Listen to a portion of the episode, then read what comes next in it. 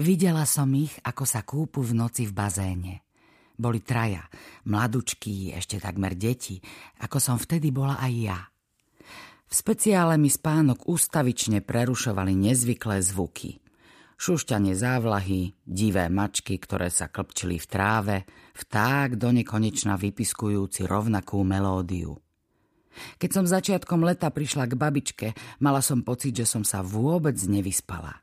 Ležala som v posteli a pozorovala som predmety v izbe, ako sa vzdialujú a približujú, ako by celý dom dýchal.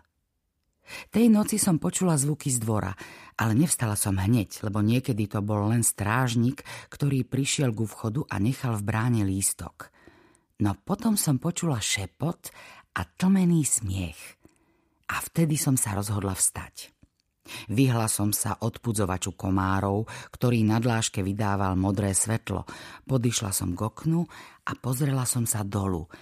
Príne skoro na to, aby som videla, ako sa chlapci vyzliekajú, no práve včas, aby som prekvapila posledného z nich, keď sa vnáral do čiernej vody bazéna.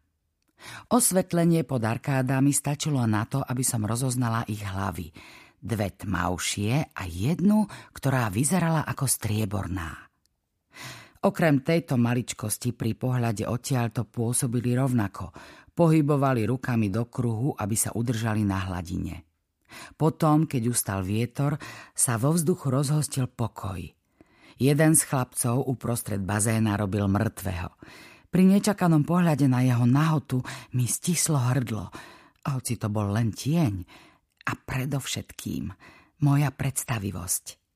Prehol chrbát a s kotrmelcom sa ponoril.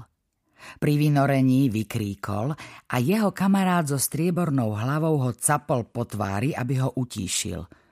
To bolí, ty idiot, povedal ten kotrmelcový opäť nahlas. Ten druhý ho ponoril pod vodu a vrhol sa k ním aj tretí. Bála som sa, že sa pobijú, že niektorý sa utopí, ale so smiechom sa od seba oddelili.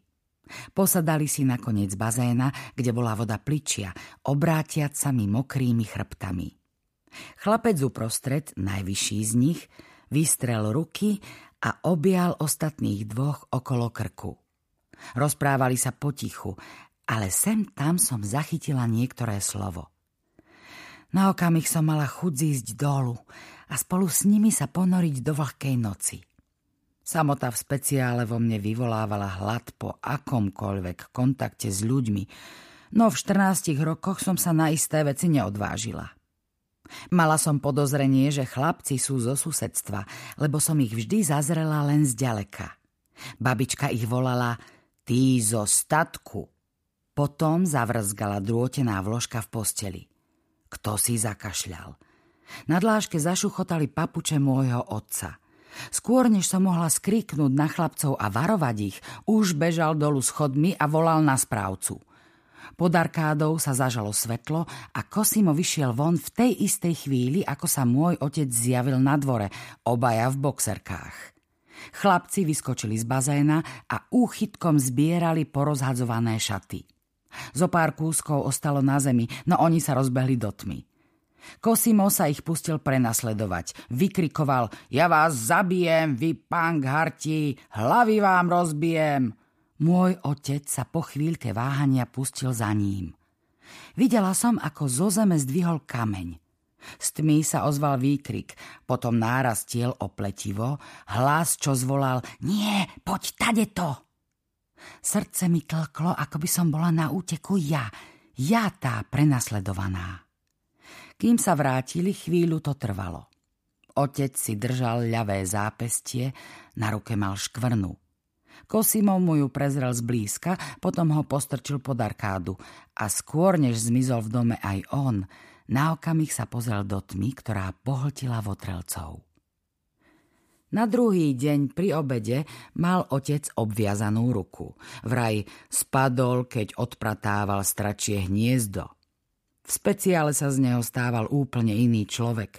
V priebehu niekoľkých dní mu úplne stmavla pokožka a rozprával dialektom, ktorý mu aj zmenil hlas, takže som mala pocit, že ho vôbec nepoznám. Niekedy som si kládla otázku, kto je v skutočnosti. Či inžinier v obleku s kravatou, alebo ten zarastený chlap, ktorý sa tmolil po dome polonahý. V každom prípade však bolo jasné, že moja matka sa vydala len za jedného z nich a o druhom nechcela ani počuť. Celé roky už nebola v Apúlii. Začiatkom augusta, keď sme odchádzali na nekonečnú cestu autom na juh, sa s nami ani neprišla rozlúčiť. Potichu sme jedli, až kým sa z dvora neozval Kosimov hlas. Na Prahu stáli pred správcom traja chlapci zo včerajšej noci. Prečnievali ich ako dozorca. Najprv som rozoznala len toho najvyššieho podľa útleho krku a trochu predlženého tvaru lepky. Upútali ma však dvaja ďalší. Jeden mal veľmi svetlú pleť, vlasy a obočie biele ako chumáče bavlny – Druhý bol tmavý, opálený a ruky pokryté sieťou škrabancov. Aha, podotkol môj otec. Prišli ste si po šaty? Najvyšší povedal nevýrazným tónom. Prišli sme sa vám ospravedlniť za to, že sme vnikli včera večer na váš pozemok a že sme sa kúpali vo vašom bazéne. Naši rodičia vám posielajú toto. Podal otcovi vrecko. Ten si ho vzal neobviazanou rukou. Ako sa voláš? Spýtal sa. Možno nevdojak, ale trochu vľúdnejšie. Nikola. A oni? To je Tomaso, ukázal na svetlovlasého, a toto je Bern.